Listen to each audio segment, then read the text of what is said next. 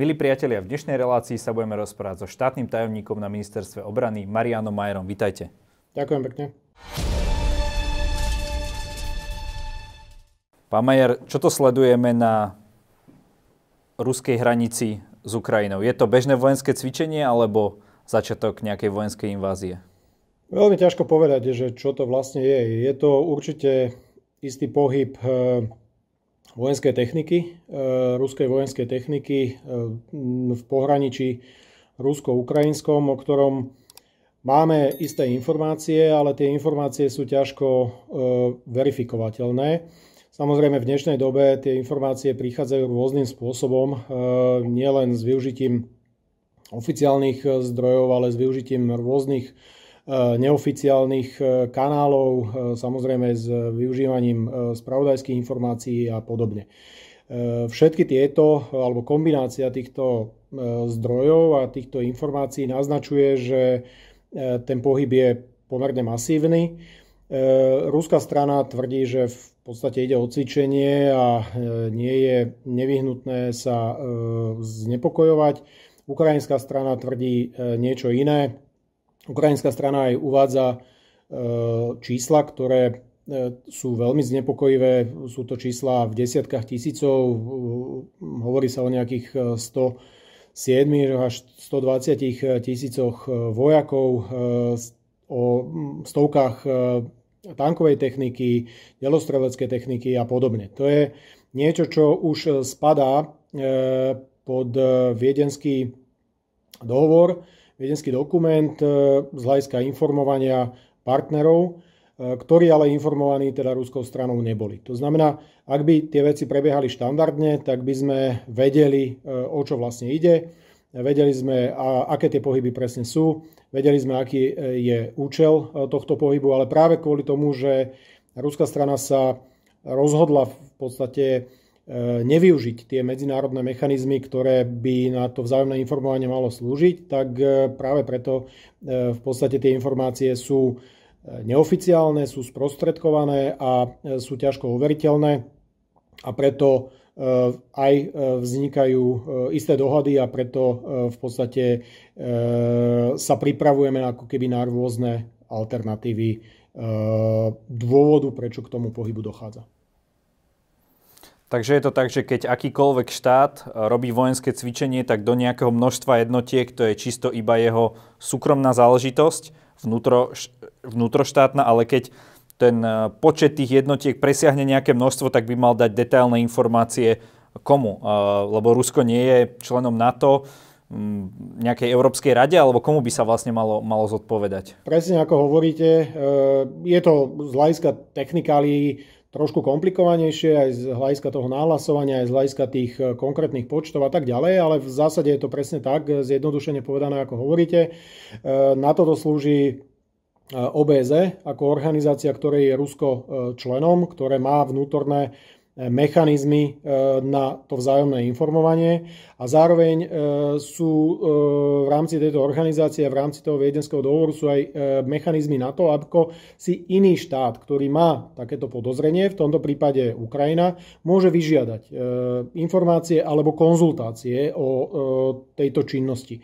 To znamená, že po správnosti, ak by dochádzalo skutočne k takému pohybu, ako E, ukrajinská strana tvrdí. To znamená, skutočne sa potvrdilo alebo teda tá skutočnosť bola taká, že e, skutočne ide o e, tých niekoľko desiatok tisíc ľudí a niekoľko tisíc a kusov techniky, tak v tom prípade ruská strana mala o tomto informovať signatárske krajiny viedenského dohovoru 42 dní vopred, e, alebo ak e, je dôvod na takéto pohyby bezprostredný, to znamená, že nie je dopredu možné e, povedzme cvičenie alebo nejaký iný pohyb plánovať, tak musí informovať bezprostredne po začatí.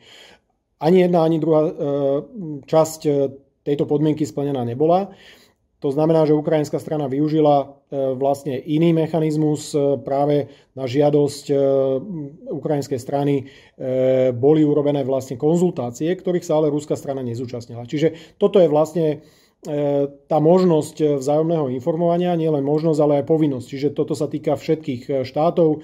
To sú mechanizmy, ktoré roky fungujú, e, štáty nahlasujú svoje počty e, jednotiek, alebo teda počty ozbrojených síl e, každoročne, aby bolo zjavné, že vlastne nedochádza k nejakému medziročnému nárastu, ktorý by nebol pod kontrolou a podobne. To znamená, toto sú všetko mechanizmy, ktoré majú zabrániť tomu, aby dochádzalo k nejakej, nejakej nepredvídateľnej skutočnosti ohľadne zbrojenia alebo pohybu vojsk a aby tie krajiny, ktoré sú signatármi v OBZ, boli navzájom informované. Ale toto sa e, nedieje, alebo ak sa deje, tak sa deje vo veľmi obmedzenom režime.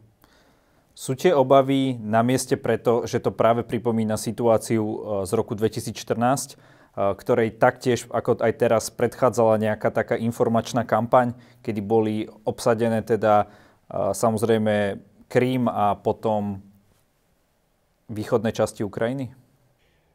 Ja samozrejme nechcem ani z titulu mojej pozície, ale, ale vo všeobecnosti e, špekulovať, e, čo, prečo k tomu dochádza, alebo aké sú pohnutky e, Ruska. Samozrejme, tie, tá situácia je znepokojujúca. Je znepokojujúca z viacerých dôvodov. Jednak samozrejme z toho vojenského pohľadu, ale je znepokojivá aj z, práve z toho dôvodu, že podrýva vlastne mechanizmy, ktoré aj od e, vlastne roku 2014, od e, tej situácie, ktorá nastala v súvislosti s anexiou Krymu a podobne, e, mala vlastne vytvoriť akési mechanizmy vzájomných konzultácií na politickej úrovni. To znamená, že Rusko akoby sa rozhodlo ísť cestou takého testovania tej, tej odolnosti týchto mechanizmov a mm, samozrejme aj testovania tej, e, tej situácie na Ukrajine. To znamená, že e, objavilo sa viacero e, špekulácií, že prečo vlastne mm, Rusko takto koná, alebo aké sú možno tie pohnutky.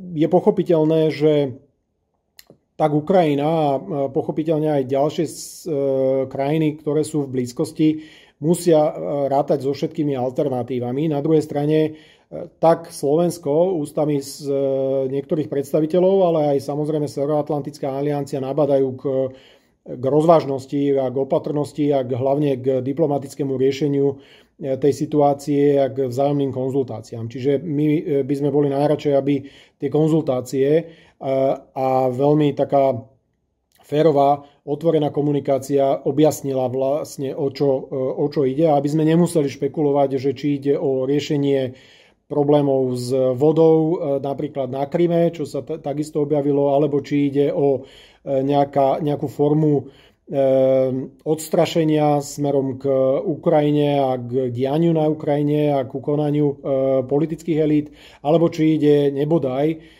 a o tom nechcem skutočne nejako špekulovať k nejakej, nejakej vojenskej alebo príprave na nejaké vojenské aktivity, ako sa tak dialo v v roku 2014 alebo teda aj e, predtým v roku 2008 v súvislosti s udalosťami v Gruzínsku, respektíve v Južnom Osecku a, e, a, a Abcházsku. Takže, e, takže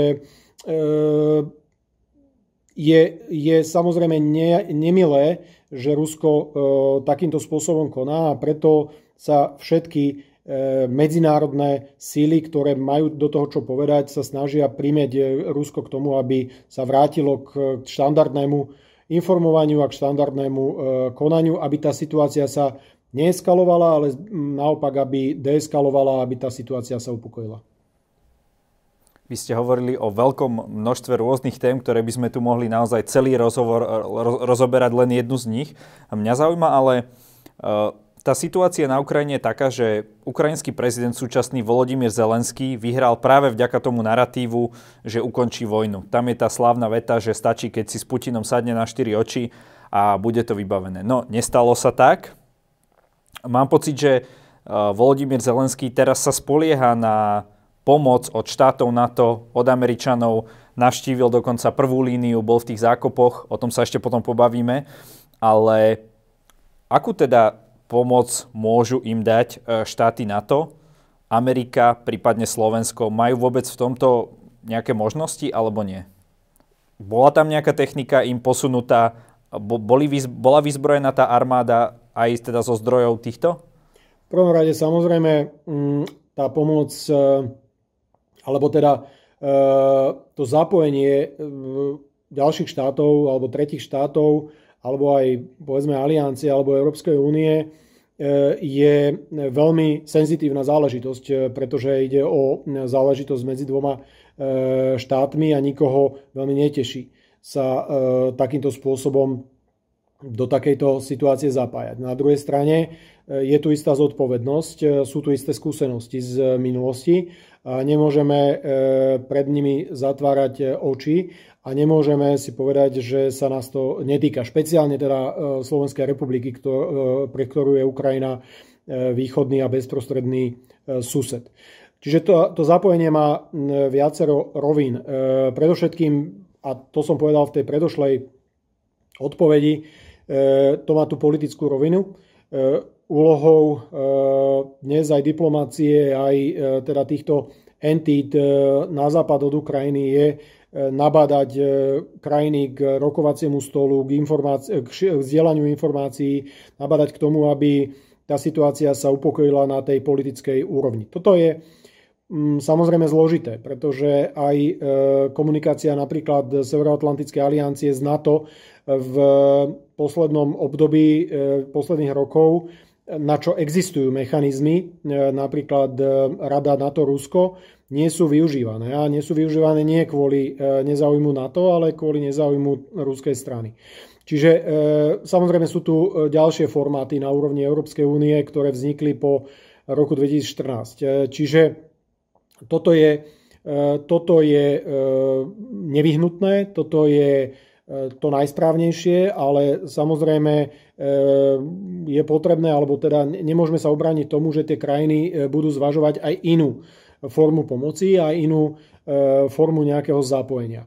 E, to zapojenie e, bude, alebo teda prebieha dlhodobo najmä na bilaterálnej úrovni, ak sa bavíme o nejakej že konkrétnej vojenskej, pýtali ste sa na vojenskú pomoc, tak tá nejaká prebieha, nejaká existuje, ale prebieha na bilaterálnej úrovni. Čiže do toho je veľmi ťažké e, akémukoľvek štátu vstupovať, ak sa dohodne na e, nejakej e, forme pomoci, bez ohľadu na to, o akú krajinu ide. Za Severoatlantickú alianciu pochopiteľne je zložité akýmkoľvek spôsobom takýmto otvoreným vstupovať do diania ukrajinsko-ruského dialógu alebo ukrajinsko-ruského konfliktu, ak to tak chceme nazvať.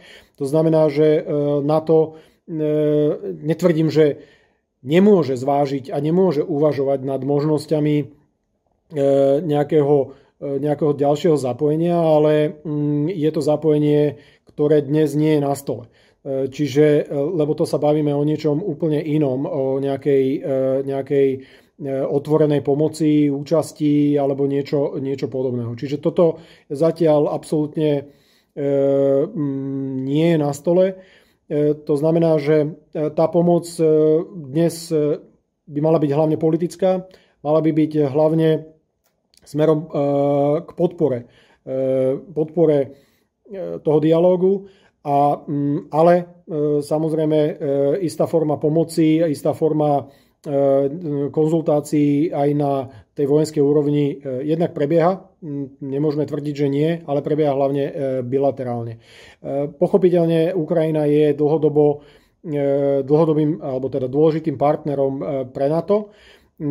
Je to partner, ktorý deklaroval záujem o vstup do NATO. To znamená, aj na tejto úrovni tá komunikácia už niekoľko rokov prebieha. To sa týka zdieľania skúseností pri budovaní ozbrojených síl, pri posilňovaní eh, eh, kapacít ozbrojených síl. To sa týka niektorých tréningových, možno a výcvikových aktivít, to sa týka finančnej pomoci pri niektorých veciach. Čiže v, tejto, v tomto režime to bude pokračovať naďalej. Ukrajina ten partner zostáva aj bude zostávať a možno ešte to partnerstvo sa zosilní ale e, hovorím, že e, nejaká tá priama pomoc, špeciálne teda vojenská pomoc, e, prebieha a môže prebiehať najmä na úrovni bilaterálnej.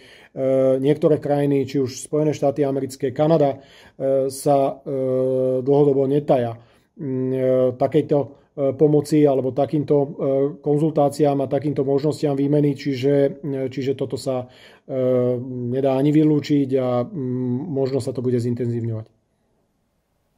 Inými slovami, ak sa Američani, aby sme to mali úplne jasne pre divákov, rozhodnú poslať zbranie, vojenskú techniku na Ukrajinu, tak eh, je to akože lege artis v rámci NATO a nemôže im nikto nič povedať.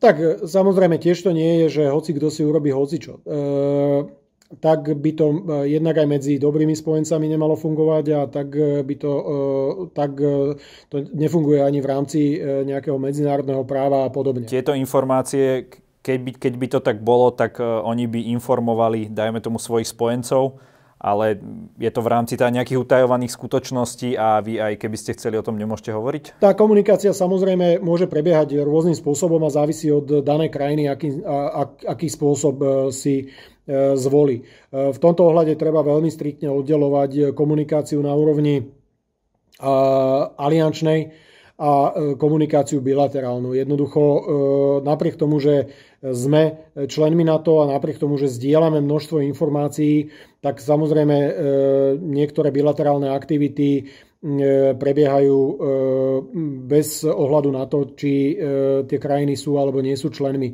aliancie. Čiže to, či sa krajina rozhodne o niečom informovať alebo neinformovať, väčšinou to tak, ak to má dopad teda na tie ďalšie krajiny alebo na to, aby E, o tom aspoň vedeli, tak e, samozrejme tie konzultácie sú veľmi dôležitou súčasťou vôbec e, fungovania NATO a sú nejakým základným pilierom fungovania NATO.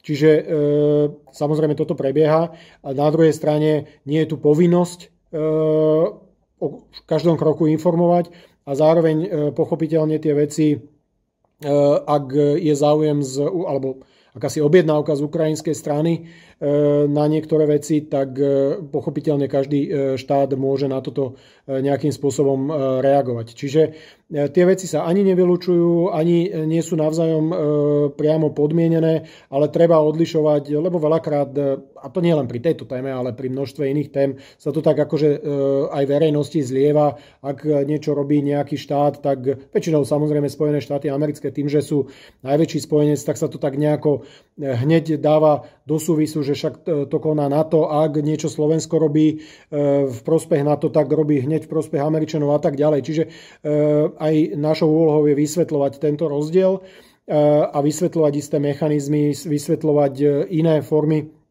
spolupráce a informovania. Preto aj som začal tým, že je tu aj nejaké OBZ, Organizácia pre bezpečnosť a spoluprácu v Európe, ktorá možno nie je tak známa ako NATO, a kde e, sú mechanizmy. E, vy ste spomenuli Radu Európy a tak ďalej. Hej. Čiže e, je tu viacero medzinárodných organizácií, OSN pochopiteľne, kde každá má nejaký formát konzultácií a mm, nejaký formát výmeny informácií. Čiže všetky tieto formáty sú pre krajiny využiteľné.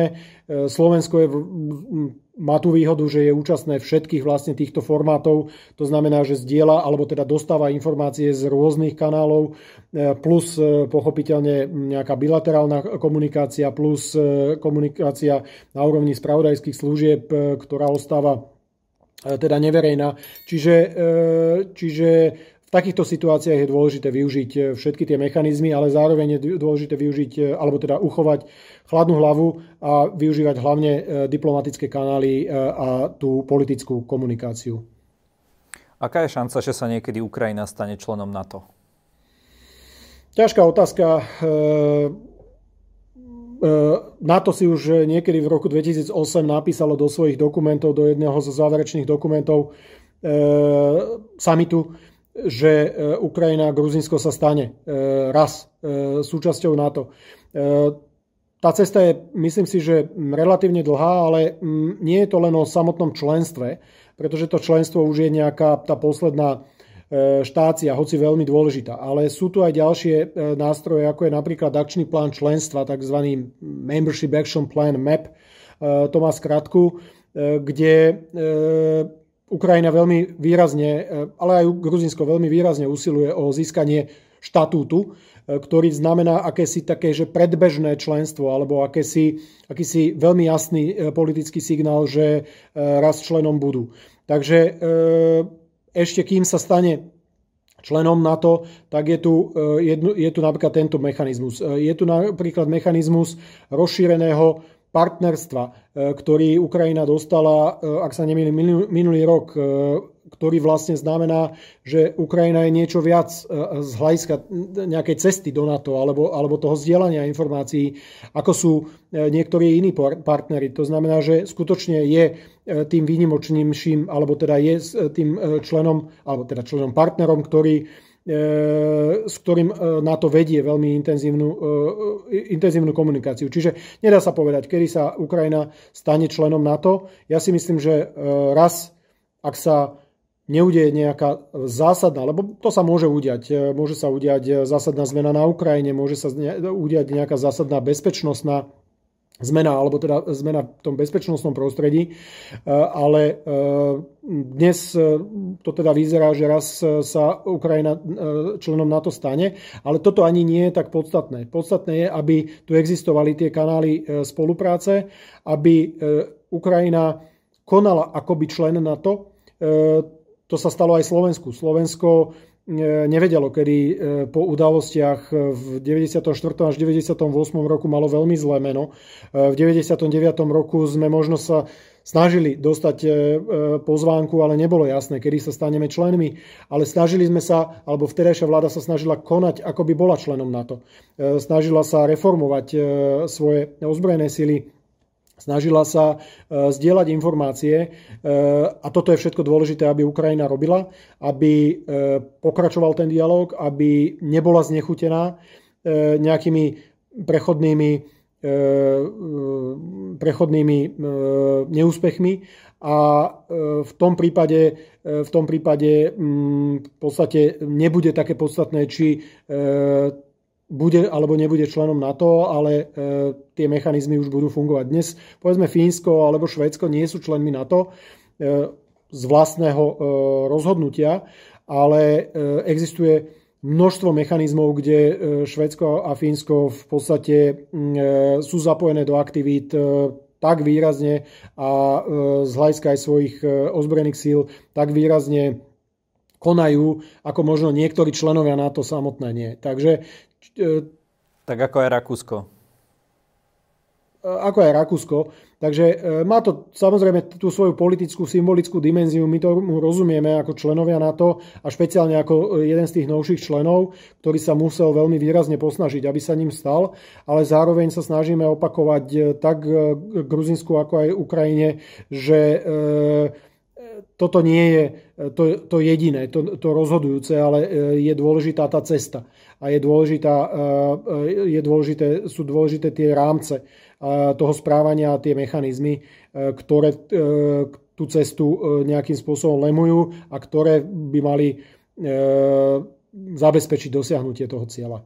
Takže e, dlhá odpoveď na v podstate veľmi jednoduchú otázku, ale, ale toto je veľmi dôležité vysvetľovať, že e, je veľmi zložité a v podstate dneska nemožné povedať e, nejaký konkrétny dátum, ale áno, tá, to smerovanie je jednoznačné.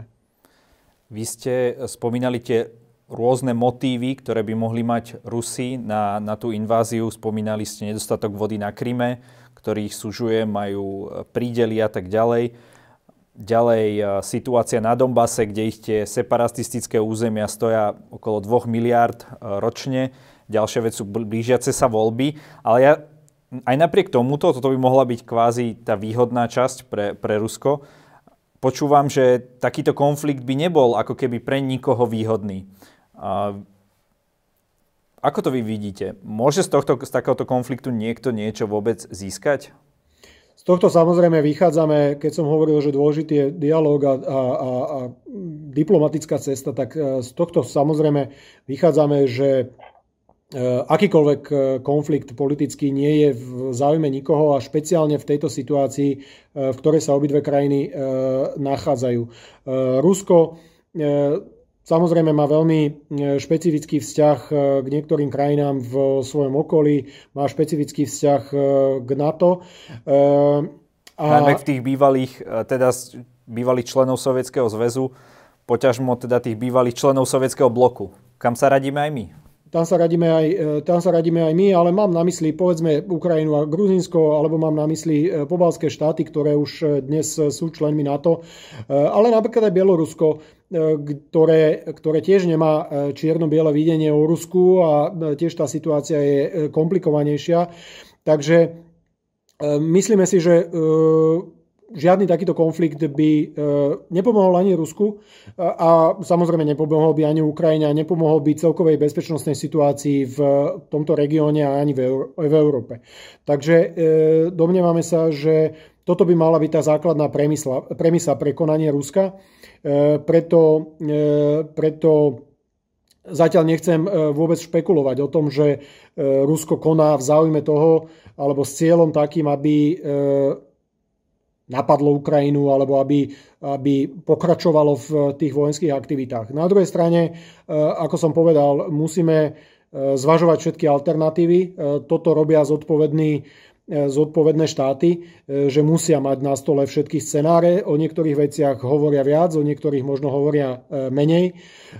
Musia byť pripravené na rôzne scenáre ale zároveň musia nabadať, nabadať k tomu politickému riešeniu a pochopiteľne musia, mm, musia zvažovať každý krok veľmi, veľmi citlivo, pretože toto je situácia, ktorá každé vyhlásenie, každá, každá, každý nejaký krok, každé stretnutie má svoj význam a môže napomôcť alebo naopak nejakým spôsobom narušiť ten, ten dlhodobý cieľ. Takže E, myslíme si, že e, nie je cestou a, a, a nabadáme samozrejme tú ruskú stranu takisto e, cestou našich kanálov alebo spojeneckých kanálov k tomu dialogu a, a k tomu, aby neeskalovalo. Preto je dôležité, aby prebiehali tie konzultácie, ktoré som už spomenul, napríklad na úrovni OBSE.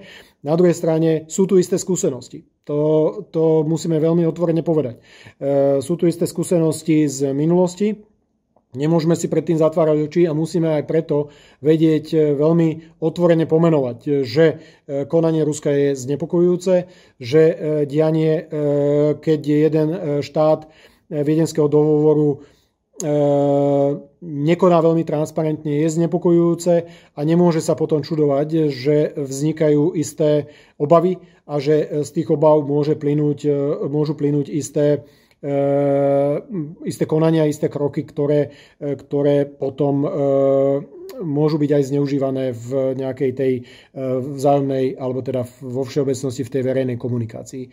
Takže toto je vlastne aj dlhodobá politika Severoatlantickej aliancie. Politika odstrašenia, ale aj politika dialogu.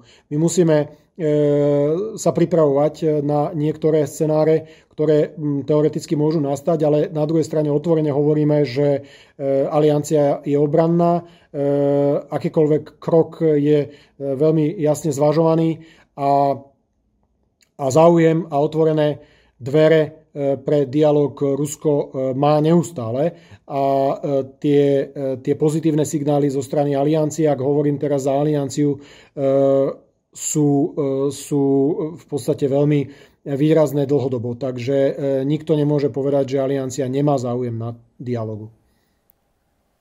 Argument, ktorý sa používa pri obrane Ruska je ten, že ruské základne sú možno v tých najbližších štátoch, ktoré sú pri nich bavíme sa o Bielorusku, Moldavsku a tak ďalej, kdežto tie napríklad aj americké základne sú tisíce kilometrov, tisíce míl od nich v Európe, ako keby nadostrel tomu ruskému územiu. Ako vy hodnotíte tento argument, teda rozmiestnenie tých e, základní americkej armády, poťažmo NATO pozdĺž tej línie s Ruskom? O toto je e, veľa dezinterpretácií alebo fám, ktoré, e, ktoré e, roky musíme vyvrácať, či už teda na Slovensku a Slovensko je v tomto veľmi známe, že tá dezinformačná scéna je pomerne silná ale aj v rámci aliancie samozrejme. Pochopiteľne tá prítomnosť v Európe, či už amerických síl, ale aj ďalších, je, vyplýva z, v podstate s rokmi vyvíjajúcich sa vyvíjajúcej sa prítomnosti alebo vyvíjajúcich sa mechanizmov. Takže keď raz v Nemecku E, tá americká prítomnosť nejaká je, hoci, e, hoci e, môžeme sa baviť o tom, v akej podobe, v akých počtoch, tak, tak a, a, a povedať, že jednoducho je to blízko hraníc s Ruskom alebo niečo také, no tak to je, to je nejaké popieranie e, histórie alebo niektorých ďalších vecí. Zároveň, zároveň Samozrejme, argument veľmi často zaznieva, že e, Rusko, e, teda, pardon, e, Severoatlantická aliancia zvyšuje svoju prítomnosť v pohraničných oblastiach s príkladom teda pobalských štátov. V pobalských štátoch vôbec tá prítomnosť v pobalských štátoch a v Polsku bola reakciou na niečo. Nebola proaktívnym konaním, bola reakciou na niečo. E, zároveň tá prítomnosť je na úrovni 5 e, tisícoch e, vojakov. To znamená, každý, kto aspoň trošku sleduje nejaké vojenstvo a aspoň trošku sa vyzná v nejakých, v nejakých intenciách vedenia vojny a, a, a nejakého útoku, tak musí vedieť, že s 5 tisíc vojakov neurobíte nejakú zásadnú operáciu. Naproti tomu E, zaznieva argument, že veď Rusko koná len na svojom území, takisto ako koná aj tá Severoatlantická aliancia. To je samozrejme pravda. E, a to je presne to, čím som začal. Ak Rusko cvičí, ak cvičí v rámci udržateľných alebo teda E, mechanizmov, ktoré sú e, zdieľateľné, tak e, má na to právo. Ale sú tu isté mechanizmy, ani, ani Slovensko nemôže len tak zdvihnúť, alebo mm, rôzne ďalšie štáty nemôžu len tak poslať na východ Slovenska napríklad desiatky tisíc vojakov bez toho, aby o tom niekto bol upovedomený, aby sa, aby sa využili nejaké tie mechanizmy vzájomnej informovanosti. Takže to ani nez, teda to znamená, že nie každý štát si môže robiť, čo chce e, na svojom území, presúvať si vojska akýmkoľvek spôsobom, nikoho o tom neinformovať. E, čiže toto je presne to, na toto tu existujú nejaké medzinárodné mechanizmy, ktoré roky boli e, postupne tvorené, aby sa zabránilo vlastne nejakým nepredvídateľným konaniam, aby sa zabraňovalo nejakým potenciálnym vojnám zo dňa, zo dňa na deň. Takže, e, takže ja vylučujem to, že aj túto debatu, že e, tu, tu v podstate Rusko len reaguje na, na niečo. E, ak tu niekto reaguje, tak je to Severoatlantická aliancia, ktorá reagovala na reálne dianie na Kryme, na reálne dianie na východe Ukrajiny. Tá Severoatlantická aliancia z, z môjho pohľadu reagovala podstate veľmi, e, veľmi limitovaným spôsobom. E, áno, posilnila tú prítomnosť na východe, posilnila niektoré mechanizmy, ktoré zabezpečujú e, možno rýchlejší presun vojsk, ale skutočne, skutočne mm, v porovnaní s možnosťami, ktoré, ktoré napríklad má Rusko a ktoré má veľmi oveľa jednoduchším spôsobom k dispozícii, ako je to povedzme v prípade e, NATO, aj v prípade rozhodovania, aj v prípade vôbec e, pohybu tých síl, tak, e, tak sa bavíme o diametrálne odlišných možnostiach. Čiže, čiže tu je dôležité jednoducho pozrieť sa na mapu, dať si dokopy čísla, preto aj my robíme samozrejme rôzne informačné kampane alebo podporujeme takéto kampane eh, aj čo sa týka nejakých aktivít na Slovensku. A eh, snažíme sa vysvetliť, že sme ďaleko od toho, aby tu sa niekto pripravoval na nejakú otvorenú vojnu, ale áno, musíme sa pripraviť na to, že toto sa nedá vylúčiť píšeme si to otvorenie do stratégií a e, musíme v tých vojenských scenároch e, s týmto počítať. A je jedno, či by tá hrozba prichádzala z východu, alebo by tá hrozba prichádzala teoreticky od niekiaľ inakaďal z mimo územia NATO alebo Európskej únie. Aká je reálna sila ruskej armády? Je to stále tak, že Rusko má druhú najsilnejšiu armádu na svete, alebo už ich predbehla Čína? Ako to je momentálne? Máte také informácie? Tu samozrejme my máme svoje informácie, nechcem e, tu dávať nejaký ten analytický pohľad z môjho, e, z môjho pohľadu ako predstaviteľa ministerstva obrany. E, samozrejme poviem toľko, že Rusko je veľmi relevantným, relevantným aktérom z hľadiska, z hľadiska samozrejme politického, z hľadiska vojenského, z hľadiska výdavkov na obranu, z hľadiska modernizačných projektov, ktoré, ktoré vedie E, z hľadiska výskumných projektov, e, alebo teda projektov, ktoré e, vedú v rámci, v rámci teda toho vojenského výskumu. Čiže áno, Rusko je relevantný hráč. To, či je, nebudem, nechcem špekulovať, či je druhý, tretí alebo, alebo koľký, to nie je teraz podstatné. Každý, kto sa tomu trochu venuje, vie si dohľadať niektoré otvorené zdroje Samozrejme, popri tom sú e, niektoré zdroje, ktoré sú možno e, uzavretejšie, s ktorými pracujeme e, aj my, alebo či už na úrovni národnom, národnej, alebo na úrovni Severoatlantickej aliancie. Ale určite je relevantný hráč, ktorý má relevantnú vojenskú silu. Rusko to veľmi dobre vie. Zároveň samozrejme my vieme o niektorých e, veciach e, z hľadiska toho, či nie sú možno nadhodnocované alebo podhodnocované, o tom nechcem nejako špekulovať, ale áno, Rusko musí byť krajina, ktorá je relevantná, s ktorou aj práve preto musí byť vedený dialog E, preto je dôležité hľadať tie cesty. Áno, posledných 10 rokov e, neboli možno najlepšími e, pre vedenie tohto dialógu, či už na bilaterálnej úrovni medzi Spojenými štátmi a Ruskom, ktoré samozrejme sú tými najdôležitejšími hráčmi pre ten dialog, alebo medzi NATO a, a Ruskom, ale, ale, ale stále netreba nejako zúfať. Hej? Treba hľadať tie cesty. Samozrejme, vychádzame z toho, že Rusko nemá záujem na vojne. Hej, toto je základný predpoklad, že Rusko má záujem na zachovaní mieru a e, na, e, na pokračovaní tej politickej e, debaty. Čiže, ale zároveň, tak ako už možno dvakrát som povedal, nemôžeme si zakrývať oči aj nad tým, čo ste vy práve povedali, nad tou spôsobilosťou a nad tými vojenskými kapacitami, ktoré Rusko má, ak by sa náhodou vo vzťahu ku komukoľvek eh, rozhodlo ich použiť. Pán Majer, každý host v našej debate má na záver eh, možnosť niečo odkázať našim divákom. Nech sa páči. Ja e, hlavne by som chcel odkázať e, možno e, alebo nadviazať tým odkazom na to, čo som e, povedal. Je dôležité pracovať s faktami. Overujme si fakty. E, buďme zdržanliví vo vyjadreniach, ak e, tie fakty nemáme potvrdené, alebo ak sú to dohady. E, preto aj e, pri e, tejto konkrétnej téme, o ktorej sme sa rozprávali, je dôležité aj z hľadiska vedúcich predstaviteľov štátov byť, byť zdržanlivý vo vyjadreniach. A tie fakty sú veľmi, veľmi dôležité preto, aby tá debata prebiehala kultivovane a aby prebiehala racionálne.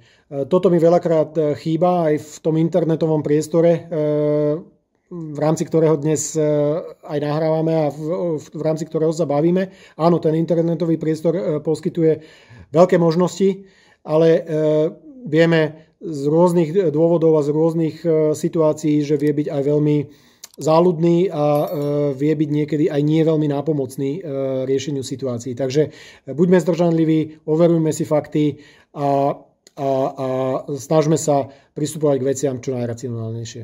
Ďakujem za rozhovor. Ďakujem veľmi pekne za pozvanie. Všetko dobré.